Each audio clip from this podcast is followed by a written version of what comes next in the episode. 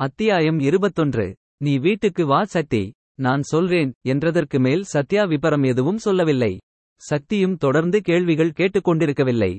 முடிந்த அளவு வேகமாக தன்னை சுத்தப்படுத்திக் கொண்டு உடை மாற்றி ஜீப்பில் சத்யாவின் வீட்டை அடைந்தாள் சக்தி. கதவை திறந்த ஷாலினி சக்திக்கு ஒரு ஹாய் சொல்லிவிட்டு அம்மா கிச்சன்ல இருக்காங்க என்றாள். தோசை வாசனை சக்தியின் மூக்கை துளைத்தது. முன்பு சாப்பிட்ட சத்யாவின் தோசை சட்னி ஞாபகத்தில் நாவில் நீர் ஊற சமையலறைக்கு சென்றாள் சக்தி தோசை சாப்பிடுறியா சக்தி அவள் அங்கே வந்ததும் கேட்டாள் சத்யா. இதை கேட்கணுமா சத்யா? என்ற சக்தி எங்கே உட்காருவது என்ற கேள்வியுடன் கண்களை சுழற்றினாள். சக்திக்காக ஸ்டவுக்கு பக்கத்தில் இருந்த பொருட்களை ஒதுக்கி சுத்தப்படுத்தினாள் சத்யா. ஒரு இம்பார்ட்டன்ட் விஷயம் இருக்கு சக்தி கொஞ்சம் அட்ஜஸ்ட் செய்து இப்படி உட்காரு ஷாலினிக்கு தோசை கொடுத்துட்டு வரேன் என்றாள் சத்யா.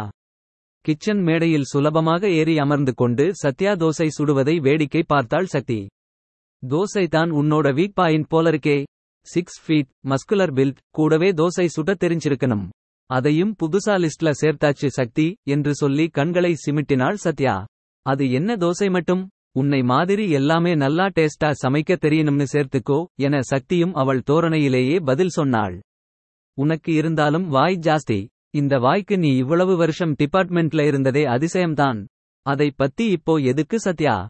வேற ஏதாவது பேசு. சரி அது வேண்டாம். இந்தா இதை பாரு சக்தி. இப்போ எதுவும் பேசாதே.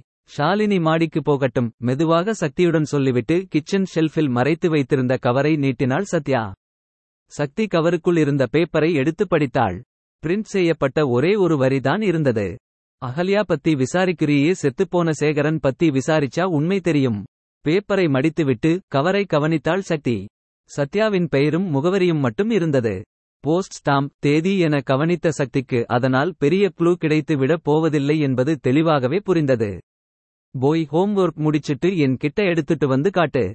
ஷாலினியை மாடிக்கு அனுப்பிவிட்டு சக்தியிடம் வந்தாள் சத்யா. யாருடா என் பேருக்கு லெட்டர் அனுப்புறதுன்னு பார்த்தா இப்படி ஒரு லெட்டர் சக்தி.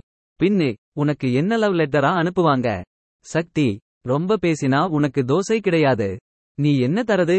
நானே எடுத்துப்பேன். சத்யா தோசை இருந்த தட்டை தள்ளி வைக்க வேண்டும் என்று யோசிப்பதற்கு முன்னாலே அந்த தட்டை இலகுவாக கையில் எடுத்திருந்தாள் சக்தி சரியான சாப்பாட்டு ராமியா மாறிட்ட சக்தி சரி இந்த லெட்டருக்கு வருவோம். நாம அகல்யா பத்தி விசாரிக்கிறது தெரிஞ்சவங்க யாரோ தான் அனுப்பியிருக்காங்க. யாரா இருக்கும்? சத்யா சொன்னதை ஆமோதித்து தலையாட்டிய சக்தி நாம பேசினது சவிதா டாக்டர் பிரசாத் என்றாள். சவிதா இப்படி எல்லாம் செய்ய மாட்டாங்க. நேரா போய் கேட்பாங்க திட்டுவாங்க. டாக்டருக்கு இதுக்கெல்லாம் டைம் இருக்குமான்னு தெரியலை. ஆனாலும் அவங்க இரண்டு பேருக்கு தானே நாம அகல்யா பேரை சொல்லி விசாரிக்கிறது தெரியும்? ஹூஹும் அங்க தான் தப்பு செய்யற சத்யா. அவங்க இரண்டு பேருக்கு மட்டுமா தெரியும்? வேற யாரு? அபினவுக்கு தான் தெரியும். யோசி சத்யா நாம அன்னைக்கு டாக்டர் கிட்ட லிஃப்ட்ல இருந்து பேசினோம். கூட இன்னும் இரண்டு பேரு இருந்தாங்க. ஆமா பர்வீனும் இன்னொரு டாக்டரும் இருந்தாங்க. அப்போ அஞ்சு பேருக்கு தெரியும். இந்த அஞ்சு பேரும் தெரிஞ்சோ தெரியாமலோ இன்னும் எத்தனையோ பேர் கிட்ட நாம பேசினதை பத்தி சொல்லி இருக்கலாம். ஆமாம் யாரா இருந்தாலும் எதுக்கு இப்படி ஒரு லெட்டர் அனுப்பணும்? அது யோசிக்க வேண்டியது தான். இந்த லெட்டரை பார்த்து ஹாண்டில் செய்யணும் சத்யா. ஃபோரன்சிக் லேப்க்கு அனுப்பி வேற யாருடைய கைரேகை மத்த தடயங்கள் இருக்கான்னு கண்டுபிடிக்க சொல்லணும். சென்னையில எனக்கு தெரிஞ்ச ஒரு ஃபோரன்சிக் எக்ஸ்பர்ட் இருக்கார். அவர் கிட்ட அனுப்பினா அனலைஸ் செய்து சொல்வார். லெட்டரையும் கவரையும் மடித்து தன் கர்ச்சீப்பில் பத்திரப்படுத்தினாள் சக்தி கொஞ்சம் பயமா இருக்கு ஆனா த்ரில்லிங்காவும் இருக்கு சக்தி ஈ என சக்தி பதில் சொல்ல தொங்கிய போது சத்யா என்று அலறிய தென்றல்வாணன் குரல் பக்கத்தில் கேட்டது. தென்றல்வாணனின் முகம் அவன் கோபத்தில் இருப்பதை தெளிவாக சொன்னது. அவனுடைய கையில் இருந்த ஜிப்லா கவரில் சத்யாவிற்கு வந்திருந்த வெள்ளை நிற கவர் போலவே ஒரு கவர் இருந்தது. இப்படியே அமைதியா இருந்தா எப்படி அகல்யா? நீங்க சொல்லணும்னு நினைச்சதை சொல்லுங்க என்றான் அபினவ். ஸ்லைடில் சிரிப்பு பொங்க வழுக்கிக் கொண்டு இருந்த அருணை பார்த்துக் கொண்டு மௌனமாக இருந்தாள் அகல்யா. அகல்யா நீங்க என்னை பத்தி நினைக்கிறது தப்பு அசா ஆர் இப்படி அசார் இ சார்னு எல்லாம் சொல்லாம அபினவ்னு கூப்பிடுங்க. அபினவ் கனவின் நடுவே பேசுபவளைப் போல அழைத்தாள் அகல்யா. இது கரெக்ட் சொல்லு அகல்யா உங்க கிட்ட சொல்லலாமான்னு தெரியலே அபினவ். என் வாழ்க்கையில நான் சந்திச்ச நிறைய ஆண்கள் நல்லவங்களா இல்லை. நான் எதையுமே சொல்ல சொல்லி உன் கிட்ட கேட்கலை அகல்யா. நீ சொல்லலைனா பரவாயில்லை. நம்ம கல்யாணத்துக்கு உன் சம்மதத்தை சொல்லு போதும். எனக்கு புரியலை அபினவ். உலகத்துல எத்தனையோ பொண்ணுங்க இருக்காங்க. ஏன் என்னை கல்யாணம் செய்துக்க ஆசைப்படுறீங்க? என்ன அகல்யா அநியாயம் செய்ற? எவ்வளவு பேர் இருந்தாலும் ஒருத்தன் ஒருத்தியை தானே கல்யாணம் செய்துக்க முடியும்?